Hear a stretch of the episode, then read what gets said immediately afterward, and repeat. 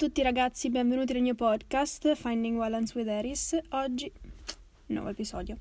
Allora, l'episodio di oggi è un episodio molto personale, eh, molto troppo tantissimo, più personale di tutti gli altri, e, che ancora è diciamo, come si dice, ciccia fresca, cioè proprio veramente da poco. Eh, e praticamente mm, parleremo, diciamo, del, del mio disturbo alimentare, cioè nel senso del perché è nato, come è nato e come ne sto uscendo, perché non ne sono uscita, raga. Cioè non è che ancora no, cioè è passato poco da quando è iniziato, se pensiamo a il tempo normale che ci vuole per uscire completamente da un disturbo norma- eh, alimentare, scusate. Quindi è passato relativamente poco, cioè un anno e un po' diciamo che è relativamente poco per un tipo di percorso riguardante questo argomento. E quindi ancora ne sto uscendo, però comunque diciamo ci sono stati dei, dei grandi passi in avanti durante questo percorso. Eh, innanzitutto, eh, diciamo, raga, è iniziato settembre, cioè nel senso fra un pochino molto poco eh, rinizia la scuola. Shock. Beh, ehm, comunque sì, quindi non so quanto riuscirò a postare poi dopo quando inizierà la scuola, però penso che almeno per i primi mesi, tipo settembre, ottobre, riuscirò ad essere abbastanza regolare sia con i post di Instagram che con le storie, che con il podcast. Proverò a fare qualche reel, però non mi, non mi piace. Infatti ho disinstallato TikTok appositamente perché non è che fossi chissà quanto brava al massimo delle cose dei vestiti, facevo però al massimo delle cose dei vestiti facevo. Sì, ok. No, vabbè, per dire che al massimo mi vengono bene i TikTok dove mostro gli outfit o robe del genere. Non è che sono chissà quanto creativa nei TikTok barra reel. Comunque sì, spero di riuscire a postare abbastanza frequentemente anche quando inizierà la scuola, però non vi prometto niente perché quest'anno voglio proprio impegnarmi al massimo a scuola e essere costante con lo studio, non ritrovarmi eh, il giorno prima delle verifiche che devo studiare tutto, perché comunque voglio continuare ad andare in palestra, voglio continuare ad uscire, voglio continuare a cazzeggiare al telefono, ma continuare le mie serie tv, cioè nel senso non è che voglio stare tutto il tempo a studiare perché questo e quest'altro, quindi penso che se sono costante durante quest'anno scolastico. Alla fine non mi dovrò ritrovare sempre tutto insieme il giorno prima di una verifica barra compito barra che ne so interrogazione. Poi verifica barra compito è la stessa cosa sono sinonimi ma non importa. Um, in ogni caso, ecco, iniziamo subito con eh, l'episodio perché forse ho parlato anche troppo, però volevo insomma dirvi queste due cosette. Ehm, allora, innanzitutto parliamo della mia infanzia, ecco. Allora, io, mh, mm, diciamo, sono sempre stata una bambina che mangiava un botto, cioè, ma tipo tantissimo. Uh, qualunque cosa gli andava, in qualunque momento della giornata, prima dei passi principali, dopo i passi principali, uh, facevo snack, random, però mi muovevo un botto, cioè, raga, ero sempre in giro praticamente. Magari l'inverno un po' meno, eh, che ne so, che l'inverno è normale che i bambini al massimo vanno uh, a fare sport o non so, stanno un po' con i genitori, ma non è che si esce molto, però l'estate mi ricordo che ero sempre sotto casa con i miei amici, correvamo, giocavamo, facevamo un botto di roba. Stessa cosa che ehm, vive mio fratello adesso, cioè nel senso mio fratello ha no, 9 anni, io sono rimasta che ancora ne ha 7, invece ne ha 9, io dico ok va bene, ehm, però ho detto 8, vabbè, sì, ma non importa. Ehm, in ogni caso sì, cioè rivedo, rivedo me stessa e mio fratello perché lui si muove un sacco, mangia tantissimo, però è normale per un bambino che è molto attivo, capite? Soprattutto non sono mai stata una bimba schizzinosa riguardo al cibo, cioè non è che ero come mia sorella che magari è più... Eh, sono chiamati picky eaters, cioè un po' schizzinosi, un po' tipo ah, che schifo, non mi piace questa cosa, io mangio solo riso in bianco, pasta in bianco, cose così, no? Mia sorella è tipo così o almeno fino a qualche anno fa era solo così, adesso diciamo si sta un po' più aprendo, ma questa è la sua storia, adesso parliamo della mia. Ehm, sta di fatto che ehm, praticamente ehm, ero sempre in movimento e, e di conseguenza mangiavo per compensare il movimento che facevo, se no non avevo le energie. E cucinare mi è sempre piaciuto, mi è sempre piaciuto guardare mio padre che cucinava, soprattutto perché ho questi ricor- ricordi molto caldi eh, di mio padre che cucina con la musica, che mm, cioè, era un momento comunque molto piacevole quello del cucinare, dello stare a tavola in, casa mia. Cioè non era mai, non era mai un ognuno mangia per sé, chi se ne frega a qualunque orario. Cioè, noi, per noi è sempre stato un rito a casa mia si faceva la preghiera addirittura prima di mangiare, tutte queste cose, molto all'antica, ecco. Ehm,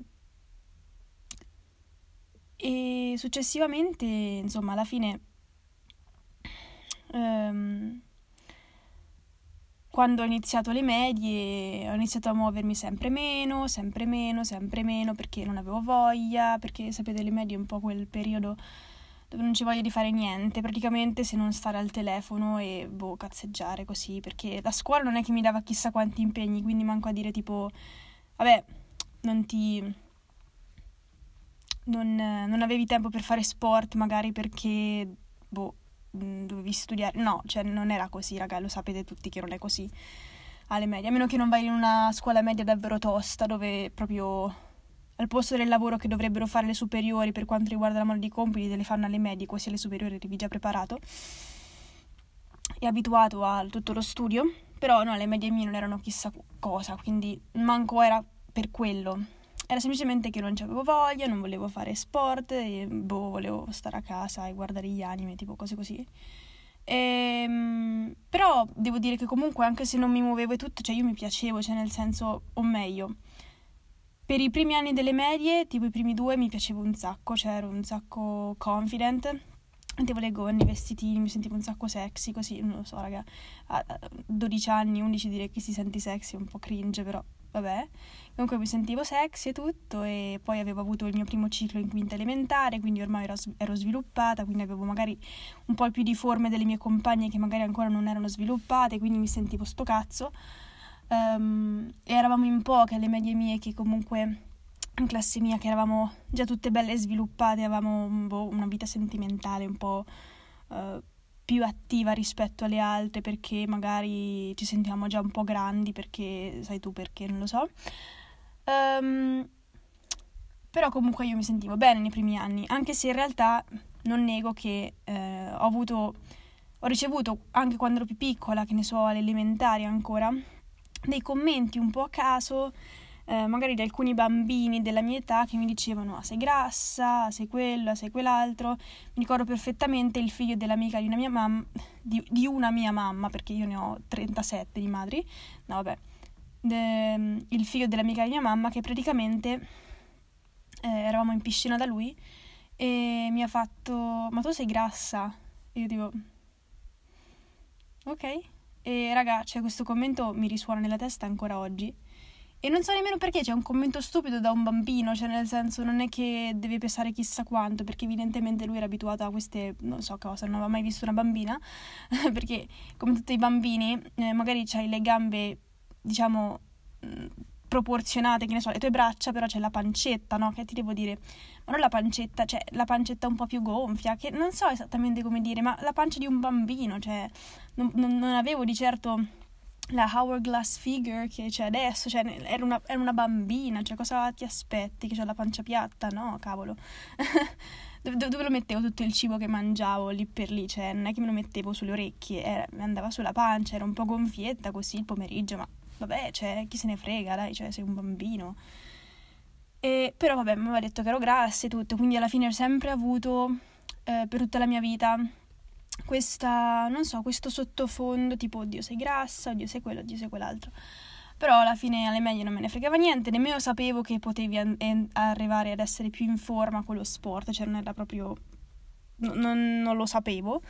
Um, però però vabbè, insomma, passata sta cosa, arrivo in terza media e ho un po' una crisi di identità di cui vi ho già parlato in un precedente podcast dove mi sentivo un po' tomboy, un po' volevo diventare un ragazzo perché, perché diciamo che quando tu Uh, non stai bene con te stessa, parlo delle ragazze, le strade sono due, cioè nel senso almeno nel mio caso potevano essere due, non per tutti è così, eh, però nel mio caso erano due, o mm, ci metto diciamo, dell'impegno e magari mi impegno a migliorare, a mangiare meglio e tutte queste cose, o divento un uomo.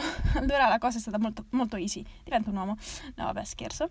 Um, è stata una crisi, non è tanto stata una scelta così razionale, ah ok, allora divento un uomo perché non mi piaccio, no. Però quello è un altro podcast, ne ho già parlato, 40 minuti di podcast, se vi va di ascoltarli lo ascoltate, eh, negli episodi precedenti. E, però sta di fatto che alla fine in terza media ho avuto questa crisi di identità che me la sono portata verso eh, la fine del primo superiore. E all'inizio del secondo superiore diciamo mi ero detta no vabbè voglio mettermi in forma ecco voglio mettermi in forma e magari inizio a mangiare meglio così no? Tra l'altro mia mamma mi aveva portato già da una dietista durante il primo superiore. Mi aveva portato dalla sua dietista dalla sua ex dietista perché mia mamma cazzo cioè non c'è bisogno di una dietista. Um, mi aveva portato una dietista perché mia mamma notava che mi stavo ingrassando, perché non, perché non mi muovevo, mangiavo un botto, quindi cioè, mangiavo troppo per quanto poco mi muovevo, capite? Cioè, ero in surplus costante, ma non è che ero in surplus come adesso, che se sono in surplus e vado un po' in palestra faccio il muscolo. No, cioè ero in surplus che non mi muovevo e che se non facevo niente eh, diventava ciccia, insomma, questo era poco ma sicuro. E ehm, quindi mia mamma notando che non, nemmeno mi sentivo così bene, non mi sentivo, eh, vabbè, ha detto, ascolta, ti porto una dietista, così almeno, non so, cambi un po' la dieta. Questa dietista eh, pr- praticamente mi aveva semplicemente detto che, ehm, eh, senti, io ti faccio semplicemente gli spuntini eh, e la colazione, poi per il pranzo e per la cena ci pensa tua mamma e tu non ti preoccupare, perché tanto mangiate bene. Sì, noi, io non ho mai detto che noi in casa nostra non mangiamo bene, però mangiamo strano, cioè nel senso, non c'è tipo il piatto completo e basta, poi magari al prossimo pasto ci si rivede se hai di nuovo fame. No. E c'è quel pasto, così con roba un po' a caso, con le porzioni un po' sballate, magari c'era troppa poca verdura e proteine, c'era un botto di carbo, Uh, magari, che ne so, mm, un'altra volta, non so, non c'erano carbo, c'erano semplicemente eh, proteine un po' scraute e delle verdure un po' fatte male, cioè nel senso, mia mamma ci provava, però riesco a capire che per cinque persone ogni santo giorno è, diciamo, un po' estenuante cucinare, no? Io lo faccio adesso per loro, però Capisco, ripeto, che è estenuante, anche soddisfare, diciamo, le voglie di tutti, quindi mia mamma, perché eravamo dei bambini, non è che ci faceva chissà che, che cosa di sano, cioè ci faceva le robe un po' a caso, i bastoncini Findus, le cotolette, eh, un po' di pollo, non so, ci faceva delle verdure, tipo l'insalata era insalata e basta di verdure o qualche volta le zucchine in padella. Il pane c'era sempre, tutte queste cose, poi magari i piatti di pasta erano un po' tipo semplici, no? Tipo semplicemente pasta al sugo, pasta al pesto, così, no? Diciamo che ci provava, insomma, però mm, fin quando ero bambina mi andava bene, poi a un certo punto, insomma, ho iniziato un po' a sfociare nel troppo, cioè nel senso, finita una cosa, cioè avevo di nuovo fame, allora prendevo, spizzicavo un altro po', un altro po', un altro po' e alla fine era sempre troppo. Quindi insomma mi stavo ingrassando durante terza media, primo superiore, soprattutto nel primo superiore. E quindi mi porta a queste dietista, come vi ho già detto, e lei mi dice che mi faceva solo la colazione e gli spuntini e i pasti principali ci pensava mia mamma. E io eh, ero molto brava negli spuntini e ne, nelle colazioni, soprattutto nelle colazioni, e negli spuntini alcune volte dovevo scrivere tipo questo diario alimentare da, da portargli eh, alla fine di ogni settimana. E um, mi ricordo che scrivevo che mangiavo certe cose, ma poi non scrivevo che poi avevo mangiato altre cose. Tipo, eh, come spuntino c'avevo uno yogurt con dei biscotti, ma non scrivevo che poi avevo mangiato tipo tre cornetti. e, e, quindi non aveva senso. Però perdevo tipo qualche etto ogni volta che venivo. Non so esattamente, forse era lo stress. E, um, però c'è da sottolineare che comunque avevo il ciclo, era regolare abbastanza, era un flusso abbastanza abbondante, quindi da quel punto di vista stavo abbastanza bene. Um, successivamente um, smetto da questa dietista perché mi ero rotta un po' le scatole che questa qua mi stesse a controllare ogni volta quello che mangiavo, cioè avevo ansia e tutto. E dico, vabbè, faccio un po' da sola così. E questa era in secondo superiore. Cerco di fare un po' da sola e, boh, non lo so, cerco di essere più sana con le cose che avevo imparato, così. Le cose che avevo imparato da questa dietista e, vabbè, qualche volta mangiavo più sano, qualche volta meno, però, bene o male, insomma, avevo iniziato con eh, mangiare biscotti e latte, basta, tutte le mattine quando ero piccola, mangiare, che ne so, sì, ehm, il tè con lo yogurt e i biscotti inzuppati nello yogurt, che tra l'altro è buonissimo. Um, però, vabbè, poi dopo, piano piano... Um, insomma, sperimentavo sempre di più con le cose un pochino più, più sane per quanto riguarda le merende, però alla fine i pasti principali non me ne fregava niente. Mia mamma anche si era iniziata ad avvicinare un po' più alla cucina sana, cercava di propormi piatti fatti con delle verdure, delle cose così e vabbè. E ehm, poi vado ad Amsterdam nel dicembre del 2019. Vado ad Amsterdam e mi ricordo che mi ero sfondata, ragazzi. Cioè, eravamo praticamente sempre fuori perché eravamo in un hotel dove non c'era tipo il ristorante o non eravamo tipo in un appartamento dove magari facevamo spese e cucinavamo noi No, eravamo praticamente sempre fuori, siamo stati, che per carità alla fine erano quattro giorni, dove se ci tornassi adesso fare delle scelte migliori per quanto riguarda il cibo. Però lì per lì, insomma, ero un po' ignorante, quindi ero sempre hamburger e patatine, hamburger e patatine, eh, cibo indiano, eh, non lo so, raga, cose un po' a caso, sushi, zuppa di ramen, robe così, no? Ehm, che ripeto, se ci dovessi tornare adesso, le scelte alimentari che farei sarebbero migliori, seppur andando al ristorante tutti i giorni, eh, che alla fine erano 4-5, quindi... Però dico che comunque della città di Amsterdam ho un bel ricordo. Ehm, però comunque vado a, ad Amsterdam nel 2019 e mi ricordo che negli ultimi giorni dico, ok, come eh, buon proposito dell'anno prossimo inizio a eh, per il 2020 e sapete cosa succederà poi nel 2020. Ah, come buon proposito del 2020 voglio mangiare più sano, mettermi un po' a dieta e ritornare un po' in forma. Ritornare, che non c'ero mai stata in forma, cioè non mi ero mai vista veramente bene. E vi dico che nemmeno adesso mi vedo sempre veramente bene, cioè ci sono certe volte in cui ho delle insicurezze adesso dalla parte opposta, ma poi ci arriveremo e mi metto a dieta e così. E tu, diciamo che tutte le storie che finiscono male iniziano con l'innocenza di un buon proposito. Va bene. no, non è vero, scherzo, eh. Alcune volte i buoni propositi portano anche bene, come quest'anno che per, come buon proposito del 2021 ho detto voglio scrivere il diario tutti i giorni. E lo sto facendo e raga, cioè sono da, da, gennaio che io scrivo nel mio diario, nella mia agenda tutti i giorni, la sera, i miei pensieri e così mi ha aiutato anche per analizzare come sto alla fine della giornata. Però questa è un'altra storia. Potrei, vorrei fare anche un podcast su tipo tips su come, non so, strutturare un diario dei pensieri o cose così. In ogni caso, um, uh, faccio questo buon proposito per il 2020 e vabbè, il 2020 inizia e sinceramente non è che ci stavo tanto attenta a queste cose. Sicuramente venivo a scuola con la frutta secca, venivo a scuola con, non so, boh, eh, un po' di frutta. Vabbè, però poi dopo alla fine prendevo sempre un pezzo della merenda dell'amica, un pezzo della merenda dell'altra e prendevo i Kinder Bueno, le macchinette, cioè, mh, mm, vabbè, alla fine non è che ci stavo tanto, però non importa. Tornavo a casa a pranzo, mi sfondavo e um, mangiavo un po' di questo, un po' di quest'altro, un po' di quest'altro ancora, un altro di questo, questo, questo, questo e alla fine non c'aveva più senso.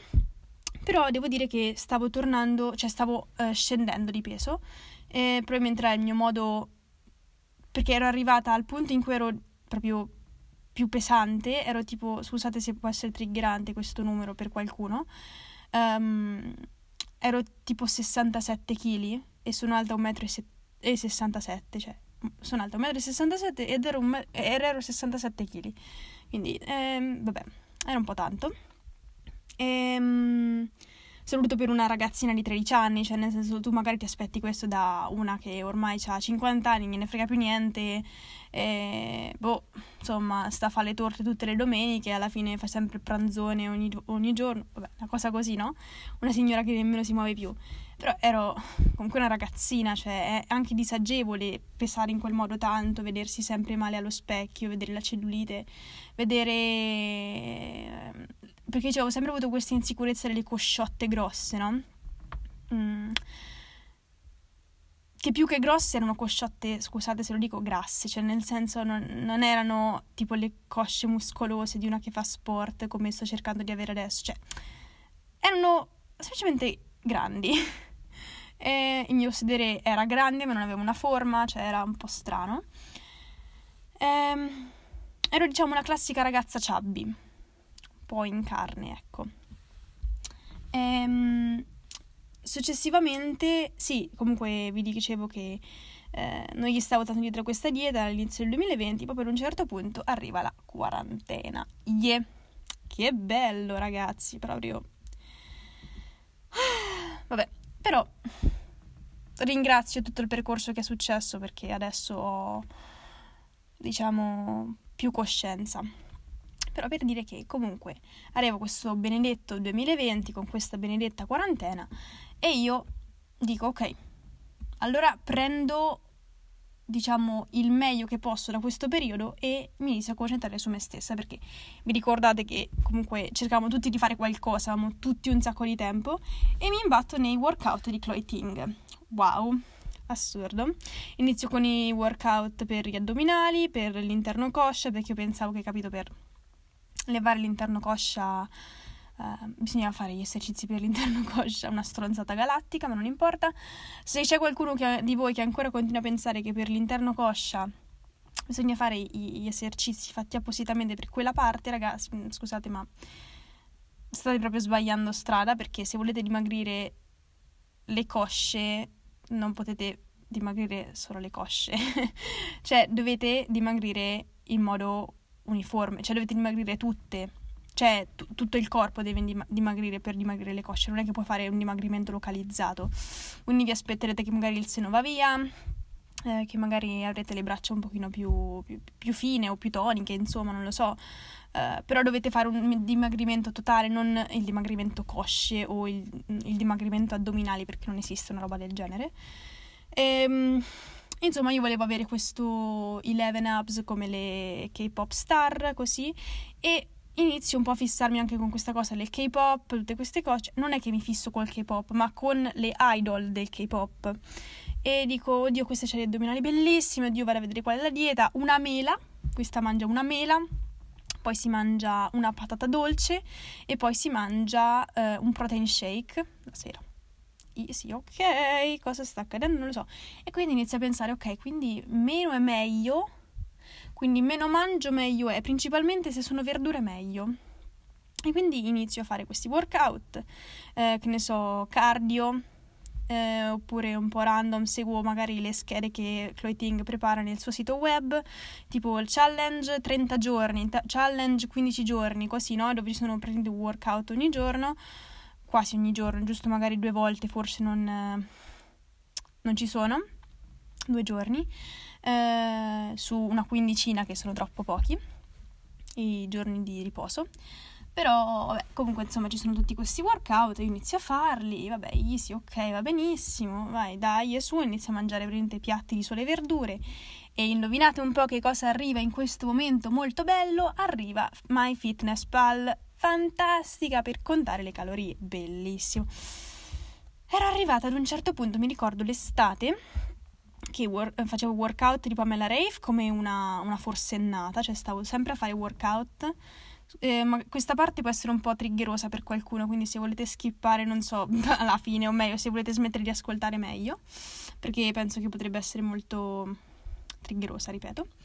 Um, so che si dice triggerante, ragazzi, sto scherzando.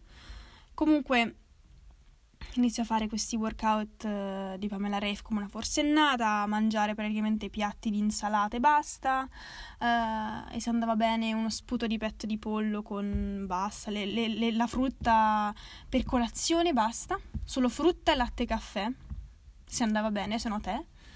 Um, perché vedevo che funzionava, la bilancia andava sempre più in giù, ma raga, in un modo veloce, troppo veloce, cioè ogni tre giorni era qualcosa di meno, io ero tipo, oh mio Dio, così, no, cioè raga, mm, bro, era troppo, tro- troppo veloce, raga. E ad un certo punto inizia a saltarmi il ciclo, tipo per un mese, dico, boh, vabbè, può capitare, può capitare.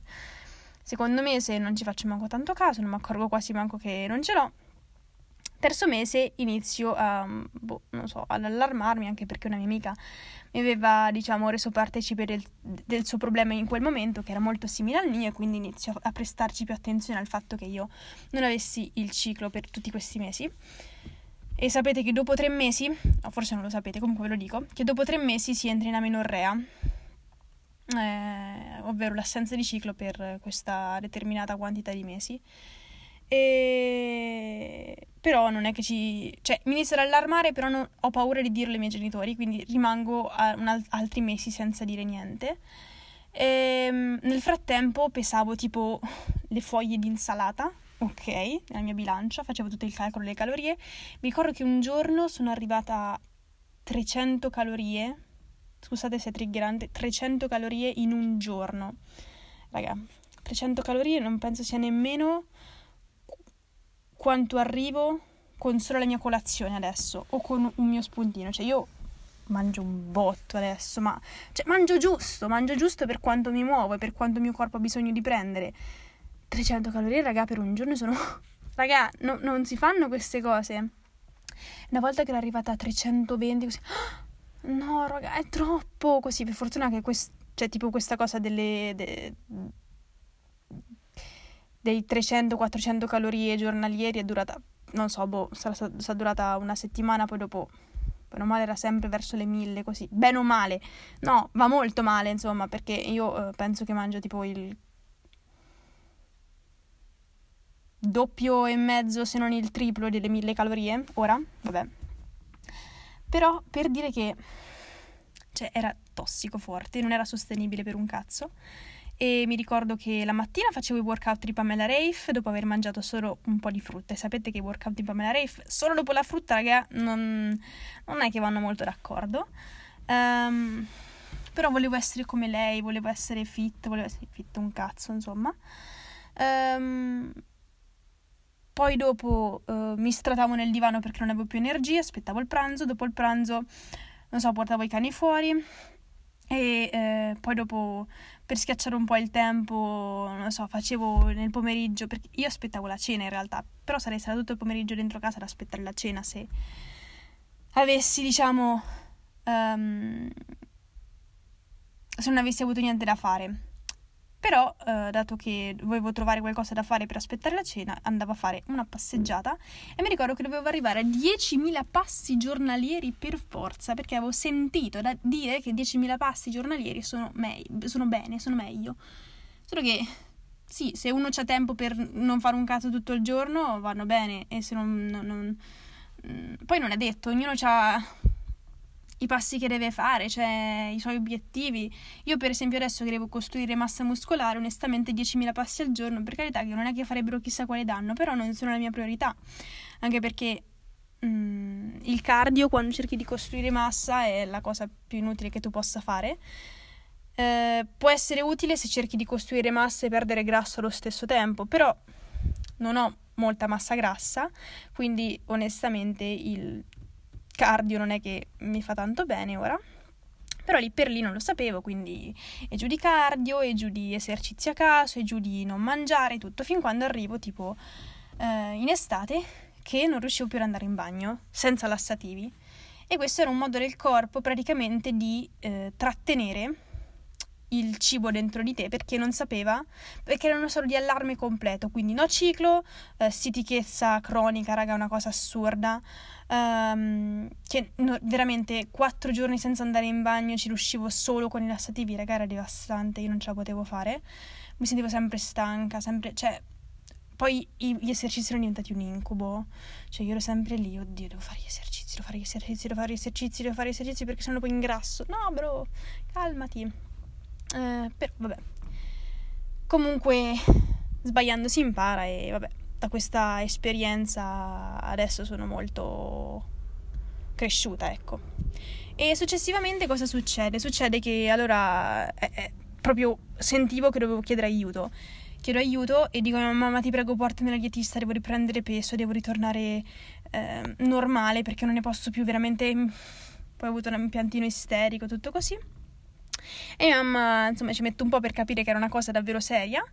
E eh, praticamente mi porta da questa dietista che sì, lì per lì ci riprova a riportarmi ad un normo peso, però capisce che eh, lei non poteva fare chissà quante cose perché capisce che si trova davanti ad un disturbo alimentare e perciò eh, ci indirizza al Nido delle Rondini, che praticamente è un centro per disturbi alimentari che si trova a Toli.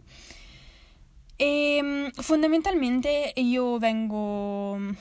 non vengo mandata in ricovero lì perché non mi hanno reputata abbastanza, diciamo, eh, malata, cioè non che non fossi malata, cioè che fossi una persona disposta a collaborare, cioè hanno capito che ero malata, sì, e dovevo guarire al più presto. Però non avevo bisogno di entrare in ricovero e di essere forzata a mangiare tutte queste cose perché mi avevano reputato una persona che comunque poteva fare le cose anche a distanza e che era pronta a cambiare, cioè era volenterosa di cambiare, cioè non è che era stata spedita lì dai suoi genitori perché... Eh, perché... Um, come dire cioè, non era stata obbligata dai suoi genitori, cioè era una, perso- era una persona che, e sono ancora tuttora una persona, che vuole tornare ad una vita normale perché non ne può più. E non è che prosegue con i suoi comportamenti da disturbo alimentare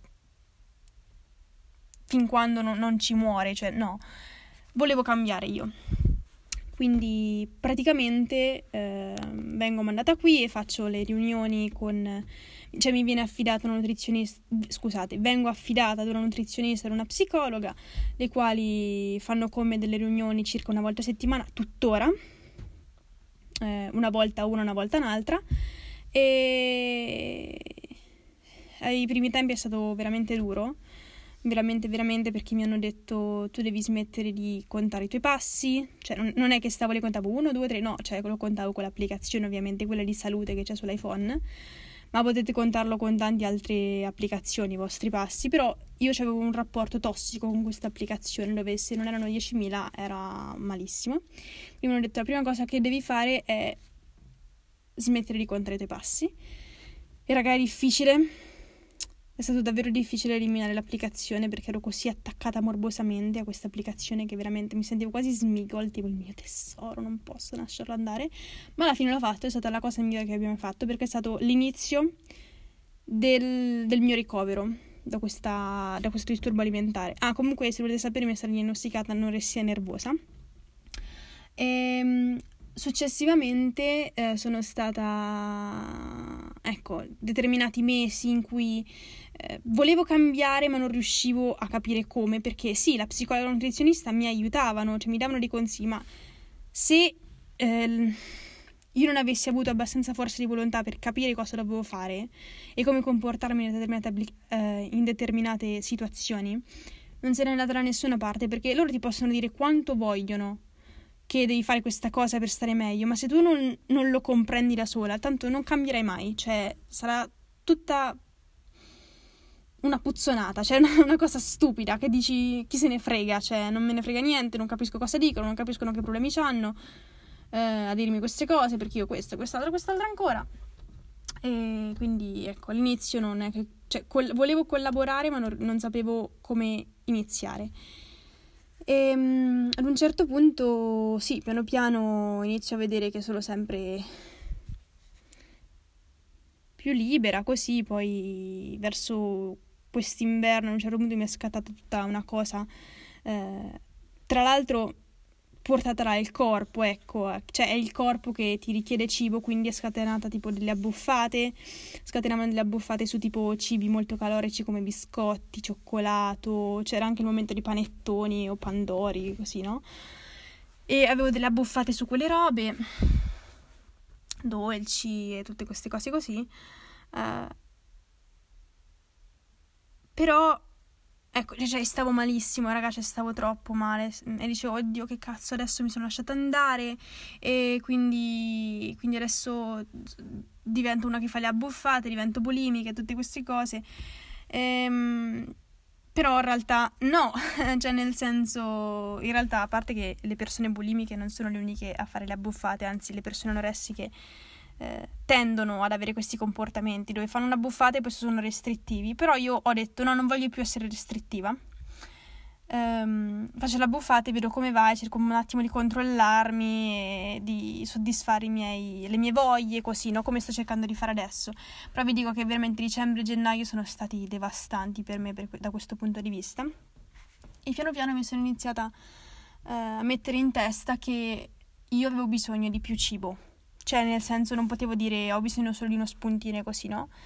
Eh, però è stata una cosa davvero molto lenta e magari fra qualche mese riuscirò a dirvi...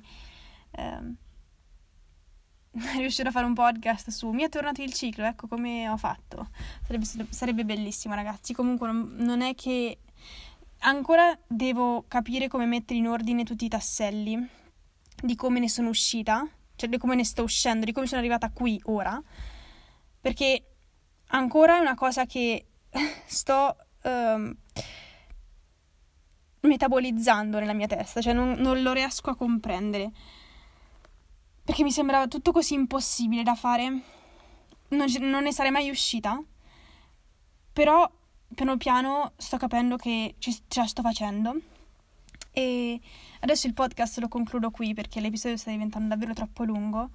Però anche perché questo episodio sarebbe, scusate se è stato un po' un casino, però non, non sono abituata a parlarne così tanto. Cioè, sì, magari alcune volte faccio uscire qualche aneddoto con delle mie amiche così, però non proprio ricostruire la mia storia, raga, è, è stato difficile mh, mm, capire tutti i motivi, tutti i passaggi così, no?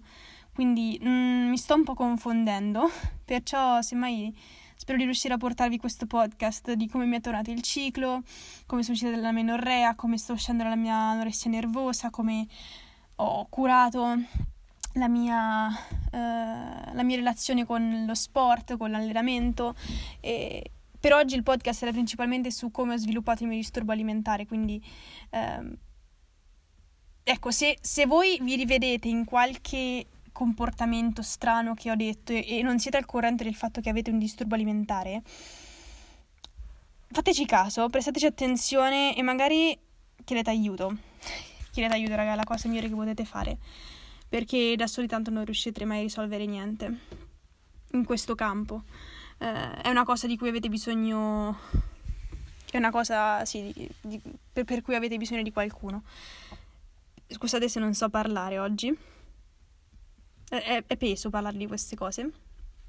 Però sì, spero che questo episodio, non so, vi sia piaciuto perché, boh, boh, non lo so, è un po' triste, però vi sia stato d'aiuto, vi sia stato interessante, non lo so, vi siete fatti un po' di cavoli miei, così.